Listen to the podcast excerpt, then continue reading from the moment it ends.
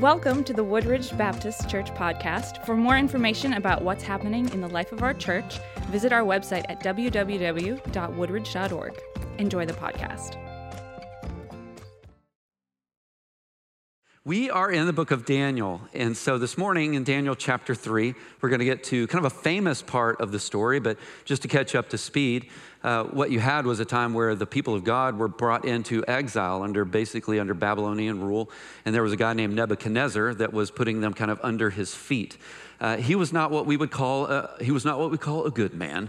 Uh, but if you can imagine that God hands his own people over for a time of judgment, that would be a time of correction to get them back to the place that they were supposed to be, this is what is happening.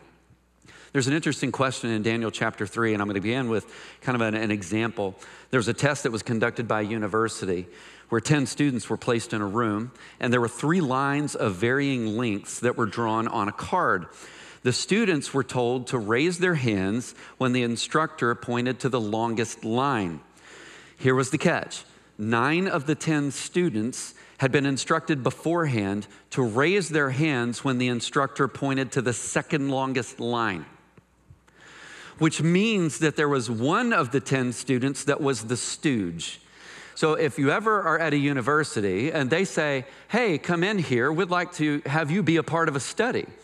You, they're probably studying you, is what's happening. And that's exactly what happened here. One student was the stooge. And the usual reaction was uh, the stooge would, so the long line would appear, and the stooge would, would like raise hand, is this the longest line? And the stooge would raise their hand up. And then the stooge would kind of look around and see nobody else's hand was up. And then their hand would be like this, immediately start going down, right? What they found, this happened more than 75% of the time. So even though you had three lines of varying lengths, and one was obviously the longest line, they would buckle under the pressure so that they could fit in with the rest of the group. One researcher concluded that many would rather be president than be right. All right, that's a pretty good jab, but you know, you got to make the people happy, right? In this study of the book of Daniel, there's this theme. You can't make a difference unless you're different. You can't make a difference unless you're different. And being different requires courage. Requires courage. So, with that, let's take a look at Daniel chapter 3, and I'll begin reading it. King Nebuchadnezzar made an image of gold. All right, stop for just a second. Do you think, do you think that people, the people of God, have like any memory of like a golden image anywhere in their history at this point? I mean, you'd think that it's like, there's this image of gold. Yeah, we've been here before. Nebuchadnezzar makes an image of gold whose height was 60 cubits and its breadth was six cubits. Then King Nebuchadnezzar sent together all the officials of the provinces to come to the dedication of the image that he had set up. And the herald proclaimed aloud, You are commanded, O peoples, nations, and languages, that when you hear the sound of the horn, the pipe, the lyre, the harp, the bagpipe, and every kind of music, you are to fall down and worship the golden image that King Nebuchadnezzar has set up. And whoever does not fall down and worship shall immediately be cast into a burning fiery furnace. Well, that's intense, wouldn't you agree? Uh, if you don't worship what I tell you to worship, I'm just to have to kill you. Now, we have to notice a couple of things. Nebuchadnezzar, he's a little bit hard headed. Is that fair? I mean, this guy's hard headed. Do, do, you remember in chapter two, he had had a dream, and the dream was really disturbing to him, and it reminds us of something. Even though he was surrounded by his own people, God can still get to you. God can get to you. And with Nebuchadnezzar, all it took was a dream, and it's like, what? You know, and he gets his attention. And so he, he calls out to all these people, I'm going to find the person that's going to interpret this dream. And if y'all get it wrong, I'm going to kill all of you. That's Nebuchadnezzar. Notice what he's doing here in chapter three. If you don't worship who I'm telling you to worship, I'm going to kill all of you. This guy likes to kill people, is all I'm saying.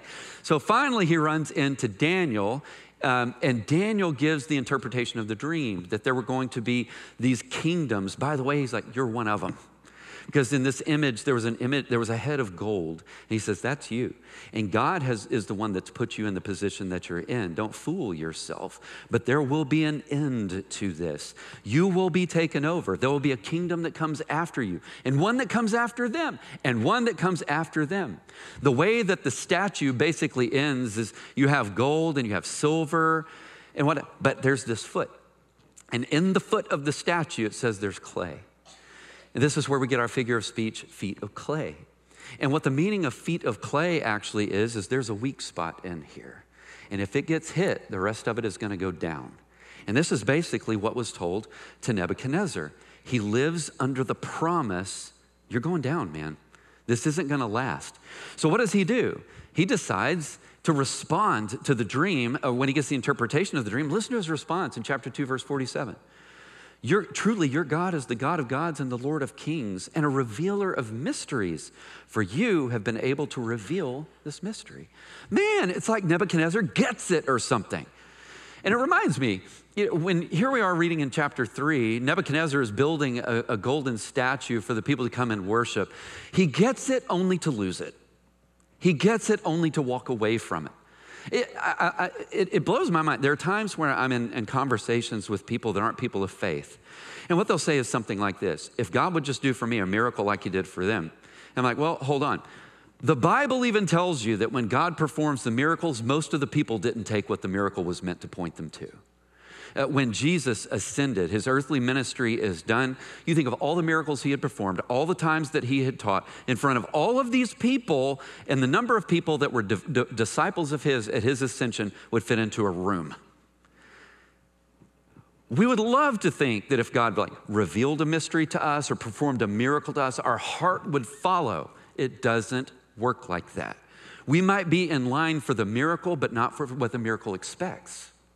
And this is Nebuchadnezzar. He's got a 90 foot statue of himself, gold from top to bottom, and requiring everybody to bow down to it. I was so convicted by this passage this week that I had the statue of me in my backyard taken down. I just couldn't. Not, not, not only did he not learn the lesson from the dream, this guy made it worse. This is the point where my dad used to look at me and be like, man, you're a knucklehead. He makes it worse. The fact that it's gold from top to bottom means that he thinks that his kingdom is going to last forever. He's pushing back, he's not accepting it. And it's the most important thing on earth for Nebuchadnezzar. So for him, this is like round two between him and God. He lost round one. He's like, yeah, but I'm getting back in the ring. You kind of need to know who you're getting in the ring with, friends. He hasn't learned it yet.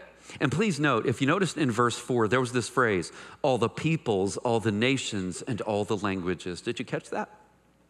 He expected everybody to come in and to worship him. That's a really important phrase because the other time that we saw this phrase that was mentioned before goes back to Genesis chapter 11 when all the people and nations and they gathered together and what did they do? They built a tower. They built the tower of babel. And you go where was that? And the answer is it was in the land of shinar. Where is the land of shinar? And the answer is is right here where we're talking about you go into modern day Iraq, you jump into Baghdad, you drop about 59 miles south, and you are running into Babylon. You're there. It's in this location. And Nebuchadnezzar, apparently forgetting the lesson of the past, says, Let's repeat it. And I'm going to get everybody together, and you're going to worship me.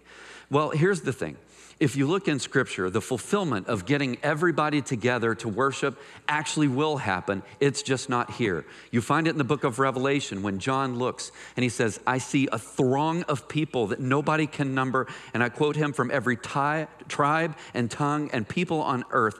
And they gathered around the throne of God and they proclaimed, Worthy is the Lamb who was slain. It will happen. It just wasn't happening here. It wasn't happening here. So you have Daniel, he's a, uh, you have Nebuchadnezzar, he's a usurper, he's a counterfeiter, he's a fake, but he wants to be recognized as a God, united around his greatness, not the greatness of God. So what happens? I know you're wondering what their answer was to this worship me or die. Daniel chapter 3, verse 7. How the people respond? Here's the answer. When all the people heard the sound of the horn, the flute, and all the things, and every kind of music, people of every nation and language fell down and worshiped the gold statue that King Nebuchadnezzar had set up. Oof, man. This was their, is this the longest line moment? Now look at Daniel chapter 3, verse 12. It says, There are some Jews that you have appointed to manage the province of Babylon Shadrach, Meshach, and Abednego. These men have ignored you, the king. They do not serve your gods or worship the gold statue of you that you've set up. Nebuchadnezzar is not happy. Did you notice this, though? Daniel's not mentioned. Daniel's usually the guy that's walking around with the guys. Where's he at? Probably, and we get this from Daniel 2:49, it says that Daniel was put on the king's court. Here's what this could possibly mean. What this could mean is Shadrach, Meshach, and Abednego, they're kind of out there with the people. And it's like, all right, it's time to bow down and worship. And everybody goes, boom, down to the ground. And you got three guys standing out there like this. Not going to happen. Daniel is very likely up on the stage with Nebuchadnezzar while all this is going down. What do you think he's doing? I'm going to guess. He's standing up. I'm just going to take a guess. This was, this was their which is the longest line moment. And they're pointing to the second longest line and going, uh, uh, and they're like, no, it's the other one. They weren't going to give in to the pressure. They weren't going to give into, they weren't going to give in to the crowd. And Nebuchadnezzar isn't happy. In Daniel 3 13 and 14, Nebuchadnezzar, in a furious rage, commanded that Shadrach, Meshach, and Abednego be brought. So they brought these men before the king. Nebuchadnezzar answered and said to them, Is it true, Shadrach, Meshach, and Abednego, that you do not serve my gods or worship the golden image that I have set up? I'll tell you what. Now he's going to give this appearance of, I'm really not that bad of a guy. I'm threatening to kill everybody, but still.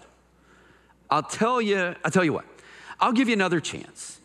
This time, when you hear the sound of every kind of music, you fall down and worship the image that I've made, well and good. But if you do not worship, you shall immediately be cast into the burning fiery furnace. And here's the line And who is the God who will deliver you out of my power? Who is he? Now, here's a quick answer the one that interpreted your dream. There's the quick answer. And they did answer him. Look at Daniel chapter 3, verse 17. Our God, whom we serve, is able to deliver us from the burning fiery furnace, and he will deliver us out of your hand, O king. They're not done. Look at verse 18. But if not, but if not, be it known to you, O king, that we will not serve your gods or worship the golden image that you set up. Two possibilities here. We believe that God is able. He might not. He might not deliver us from the fiery furnace, but he will deliver us. We believe that He is able. If He wants us to be delivered from the furnace, we will be delivered from the furnace. If He doesn't, we'll be delivered through death. But He will deliver us. That's what they're saying. Now, how do you think Nebuchadnezzar would react to that? He was like, you know what, guys? I just love your conviction. I mean, it's not the way it works. Look at verse 19. Nebuchadnezzar is filled with rage, and the expression on his face changed towards Shadrach, Meshach, and Abednego. Parents, have you ever had a moment with your kids where they made you so mad that your face changed? That was Nebuchadnezzar here. And he gave orders to heat the furnace seven times more than was customary. If you keep reading the narrative, here's what it says He heated this thing so hot that it kills the soldiers that are taking Shadrach, Meshach, and Abednego to the furnace. It's really hot. Uh, this furnace could have been the one that they used to actually forge the image that he brought out that he had stood up that he expected everybody to worship. And if you look at the size of that, that stat, we're talking 90 footer kind of thing, that is a big furnace. This would make the orcs in Helm's Deep like really, really jealous. They'd be impressive. And here's the thing it's fire time. You got a second chance, you don't get a third. And so they're marching them up to the fire. The soldiers are dropping dead because the heat is so ten- intense, but the guys seem to be doing okay. According to most, what it seems is, is that they like dropped them into the furnace. And there they were. And what happened? Well, look at Daniel 3 24 and 25. Then Nebuchadnezzar jumped up in alarm, like he's looking in to watch them melt, almost like Raiders of the Lost Ark when they opened the ark at the end of it. You know what I'm talking about? Nebuchadnezzar jumps up in alarm and he says to his advisors, Didn't we throw three men bound into the fire? Yes, of course, Your Majesty, they replied to the king. And he said, I see four men, not tied, walking around in the fire unharmed and cooking steaks. I'm kidding, that, that's not in there. But here's the other part. And the fourth looks like a son of the gods. Well, who's that? We're actually not sure. If you keep reading in verse 28 of chapter 3, Nebuchadnezzar says it looks like there's an angel in there with them. That's certainly a possibility. Angels have been known to appear and to deliver. That's a possibility. The other main possibility is that this is what is called a pre incarnate appearance of Christ to deliver his people from the fire. He shows up before he shows up. Maybe it's that. But here's the thing they said, We know that God will deliver us, He is able. And He did. They come walking out. And it basically got Nebuchadnezzar's attention because they're like, Listen, pe- people, um, we're not totally sure who it is that they're worshiping here, but whoever they is, you need to worship this person. You might feel that way too. I give you this story basically to make a couple of points. There are two main themes here, and here's one. One is about courage. It is about courage. And, and to that point, I want to share a story. How many of you remember Paul Harvey? The rest of the story. I want to read one to you. One summer morning, as Ray Blankenship was preparing his breakfast, he gazed out the window and he saw a small girl being swept along in the rain flooded drainage ditch beside his Andover, Ohio home. Blankenship knew that farther downstream, the ditch disappeared with a roar underneath a road and then emptied into the main culvert. Ray dashed out of the door and raced along the ditch, trying to get ahead of the foundering child. Then he hurled himself into the deep churning water. Blankenship surfaced and was able to grab the child's arm. They tumbled end over end. Within about three feet of the yawning culvert, Ray's free hand felt something, possibly a rock, protruding from one of the banks. He clung desperately, but the tremendous force of the water tried to tear him and the child away. If I can just hang on until help comes, he thought. But he did better than that. By the time the fire department rescuers arrived, Blankenship had pulled the girl to safety. Both were treated for shock. On April 12, 1989, Ray Blankenship was awarded the Coast Guard's Silver Life Saving Medal. And the award is fitting, for this selfless person was at even greater risk to himself than most people ever knew because Ray Blankenship couldn't swim. That's courage. You will be facing times where everyone is pointing at the second line that isn't the longest and expecting you to pony up. You need courage. You need courage. But I think there's a second theme here that's really important for us to unpack, and it's that there's a problem with idolatry. There's a problem of idolatry. Think about Nebuchadnezzar. What did this guy want? He wanted and expected people to worship him. This is what idolatry can do. Idolatry can lead us to a place where we put expectations on people that we never should put on people. Tim Keller gives us some insights on this in a book. It's a great book called Counterfeit Gods. I would recommend it. But you have to identify what your idols are. I'm guessing this morning none of you have a 90 foot statue in your yard. I'm going to guess that. But here's the thing you do have idols. You do. There is something or some things in your life that you are worshiping. They are your ultimate concern. They, they are what occupy the majority of your time. It is what you have attached yourself to the most emotionally. And without it, you wouldn't know who you are. Tim Keller says, that's right. And if you identify what it is, you can know how to get it out. So I've given you this chart here. And I want to take a look at it. Some of you worship comfort, some of you worship your own comfort. So, why does it go, why it goes unrecognized, and how does it look to everybody else around you? Comfort makes you look laid back, it makes you look easygoing. And for those people that are always worked up, they wish that they could be more like you. The problem is, is that with the worship of comfort, there's a price that you pay which means you're going to pay, you're going to have a lack of productivity. There's just not anything that's coming out of you that's any good. And your worst nightmare when you worship comfort is you're going to constantly fear stress and demands. Any demand comes on you and you start to panic. Why? Because it's disrupting the comfort that you worship for yourself.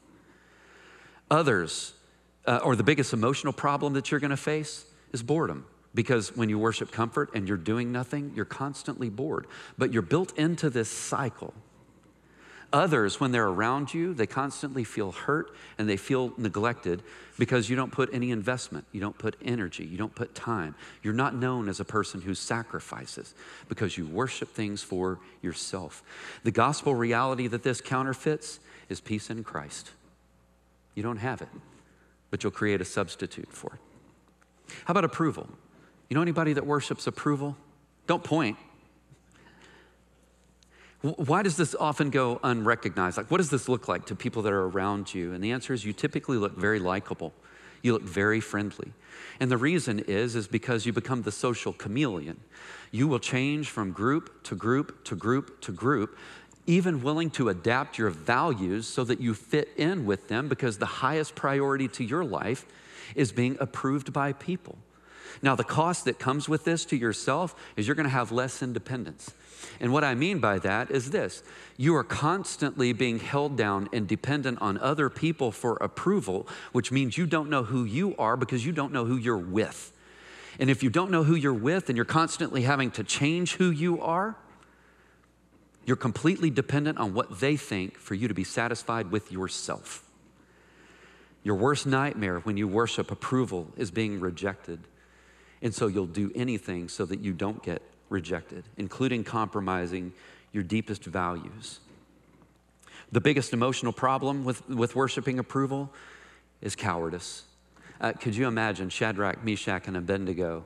Had they worshiped approval, my guess is, is they wouldn't have had to heat it up the furnace. What do you think? They'd have been like, that's fine, we just want you happy. Others that are around you, when you worship approval, they feel smothered by you. And the reason is kind of obvious is because you're constantly expecting out of them to give you what only God can give you. They're the ones that have to build you up. You're the ones that have to heal me, when really the healing comes from Jesus. And people feel smothered.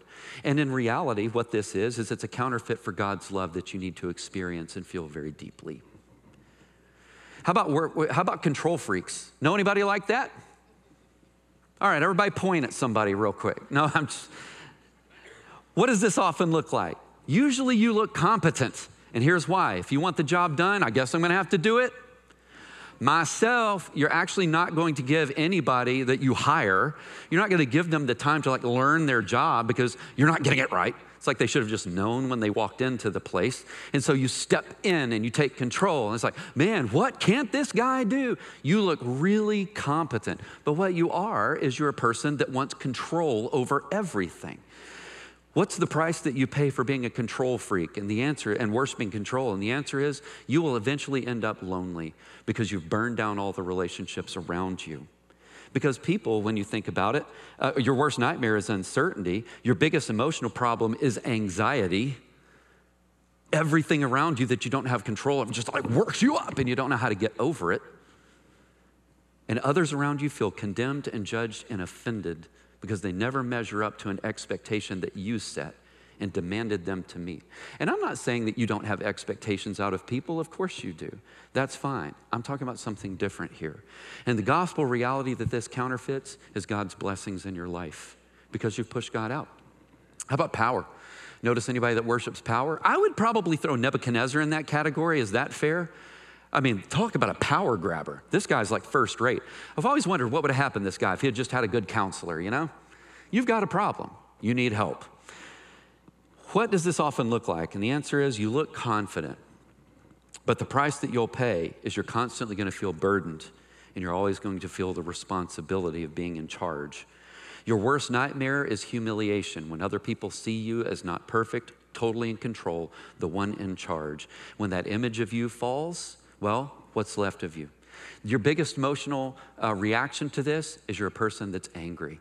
Did you notice with Nebuchadnezzar when the people refused to see him the way that they demand that he demanded them to? How did he react? With anger. Anger. Others feel used and manipulated, and here's why because they're just a means to your end. You're the one in control, it's all about you.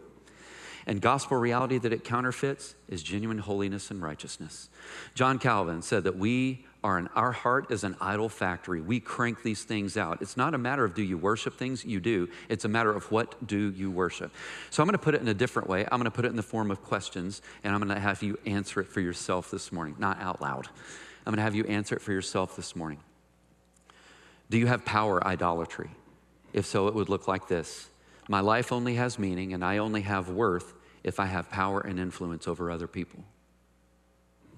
How about approval idolatry? My life only has meaning and I only have worth if I am loved and respected by, and you fill in the blank. your husband, your wife, your children, your colleagues. Comfort idolatry. My life only has meaning and I only have worth. If I have this kind of pleasure and experience in my life, I have to have this particular quality of life. And if I don't, there's nothing left in my life. How about image idolatry? My life only has meaning and I only have worth if I have a particular kind of look or body image. And if I don't, then, well, I mean, what else is there to me? Maybe you're worshiping your image. Control idolatry. My life only has meaning and I only have worth if I'm able to get mastery over my life in the area of. You fill in the blank. Helping idolatry. My life only has meaning and I only have worth if people are dependent on me and they need me. I mean, if they don't, then like what's left of me? How about independence idolatry? My life only has meaning and I only have worth if I'm completely free from obligations or responsibilities to take care of anyone. Maybe you worship your independence. How about work idolatry? My life only has meaning and I only have worth if I'm highly productive and getting a lot done. And if I'm not, what's left of me? Achievement idolatry. My life only has meaning and I only have worth if I'm being recognized for my accomplishments and if I'm excelling in my career. Materialism idolatry. My life only has meaning and I only have worth if I have a certain level of wealth, financial freedom, and very nice things. And without that, there's really not much left to me. Or how about even family idolatry? Family is a good thing, but your family was never meant to be worshiped. My life only has meaning and I only have worth if my children or my parents are happy and happy with me. I love what Richard Keyes says. He wrote a book called The Idol Factory, and he said this He said, The idol begins as a means of power, enabling us to control, but then it overpowers and controls us. What's your idol? I want to give you another illustration. There's a prolific writer named David Foster Wallace. Uh, David Foster Wallace was not a Christian. He was invited to give a commencement address at a university. And here's what he said. This was back at Kenyon College in 2005. And here's what he said as an atheist He said, Everybody worships. The only choice that we get is what to worship. And the compelling reason for maybe choosing some sort of God to worship is that pretty much anything else you worship will eat you alive. If you worship money and things, if they are where you tap your real meaning in life, then you'll never feel that you have enough. It's the truth. Worship your own body and beauty and sexual allure, and you will always feel ugly. And when time and age start showing, you will die a million deaths. Worship power, and you will end up feeling weak and afraid, and you will need ever more power over others to numb you to your own fear. Worship your intellect, being seen as smart, and you'll end up feeling stupid, a fraud, and always on the verge of being found out. I think the atheist was right, don't you? Paul gives us another way. In Colossians 3 1 through 5, here's what he says He says, You have been raised with Christ. Set your hearts on the things above, where Christ is seated at the right hand of God. Set your minds on things above, not on earthly things. Put to death, therefore, whatever belongs to your earthly nature sexual immorality, and yes, some of you worship sex, impurity, lust, which is just an inordinate desire for something, evil desires, greed, and here's what he says, which is idolatry. It's idolatry. He says, put your idols to death. He didn't say put it down, he said, kill it. No life left in it. Kill it. I, I want you to see something set side by side. In Romans chapter 1, verses 21 and 22, and then in Romans chapter 12, verses 1 and 2, let me read those to you. We'll set these side by side so that you can hear a difference. Listen to Romans 1 21 and 22. It says, For although they knew God, they neither glorified him as God nor gave thanks to him, but their thinking became futile and their foolish hearts were darkened. Although they, although they claimed to be wise, they became fools and they exchanged the glory of the immortal God for images made to look like a mortal human being and birds and animals and reptiles. I'll trade God for this stuff. Now, let's look at Romans chapter 12, verses 1 and 2. Therefore, I urge you, brothers and sisters, in view of God's mercy, to offer your bodies as a living sacrifice, holy and pleasing to God. This is your true and proper worship. Do not conform to the pattern of this world, but be transformed by the renewing of your minds. Then you will be able to test and approve what God's will is, his good and pleasing and his perfect will. You'll test it and you'll know it. Do you see some things in contrast? In Romans 1, the people there did not glorify God and they didn't thank him for anything. But in Romans 12, you have thankful sacrifice and worship. In Romans 1, their idolatry leads them to literally dishonoring their body, even sexually. But in Romans 12, our spiritual renewal leads, to offering and the consecration of your body in worship to Jesus. In Romans 1, you have foolish idolatry, and he says, This is futile. You chase it like crazy, but it's empty. In Romans 12, you have real and deep and meaningful and transformational worship. In Romans 1, they exchanged God's glory for an image, but in Romans 12, we are transformed into his image. In Romans 1, their minds are debased. In Romans 12, your mind is renewed. This is what God can do through Christ and his Holy Spirit in you. This is it. But the idols have to die. They have to die. It's not a matter of do you have it, you've got it. And probably like Nebuchadnezzar, you invite other people in and, in fact, expect them to pony up to your idol. They do well to tell you no. Because what you're asking them to do is for you to fill in for them what only Jesus can give. That's what you're asking. This is a good no. I'm a C.S. Lewis fan. I know you're shocked to hear me say that at this point together, but there's a book that he wrote called The Voyage of the Dawn Treader. There's a story about a boy named Eustace in there. He became a dragon in it, and the reason was is because he had always fixed his thoughts on being a dragon. He had worshiped the idea of being a dragon, and so, well, he became a dragon. And he lives this way for six days, and he's absolutely miserable once he became a dragon. But the whole experience is really humbling for him. After six days living as a dragon, he finally encounters Aslan. And Aslan, for those of you who have read the books, he's the Jesus figure. And Aslan takes Eustace the dragon up onto this mountain and to this perfectly clear pool that was in front of him. And he tells Eustace, he says, You need to get into the pool and you need to wash yourself. He says, But before doing so, you need to get undressed. And what he means by this is, is, is the dragon part of you has got to come off. It's got to go. And, and I love what C.S. Lewis says, and I just want to read it to you this morning. He says of Eustace, he said, So I started scratching myself, and my scales began coming off all over the place. But just as I was going to put my feet into the water, I looked down and I saw that they were all hard and rough and wrinkled and scaly, just as they had been before. And the lion said, This is Aslan. The lion said, But I don't know if it spoke. You will have to let me undress you. He said, I was afraid of, its, of his claws, I can tell you, but I was pretty nearly desperate now. So I just lay flat down on my back to let him do it. The very first tear that he made was so deep that I thought it had gone right into my heart. And when he began pulling the skin off, it was worse than anything that I had ever felt. The only thing that made me able to bear it was just the pleasure of feeling the stuff peel off.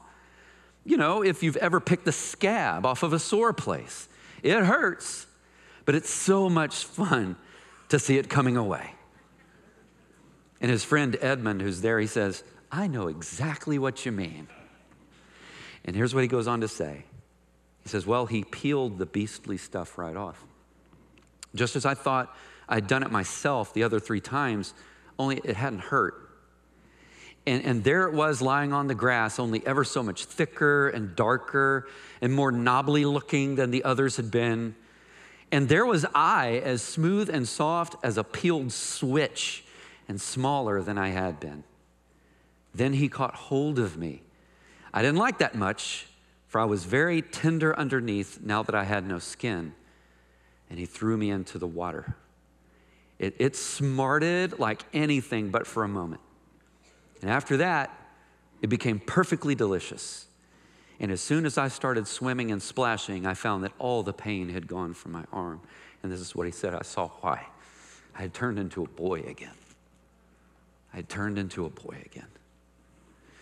It's time for the idols to die because what you are worshiping is literally killing you. And Jesus wants to make you a boy again. He wants to make you what you were meant to be. And what that means is you have to come to Him like Eustace to Aslan and say, I will take the pain of killing the idols so that I can be what only you can make me. We hope you have enjoyed the podcast. For more information about our church, visit www.woodridge.org.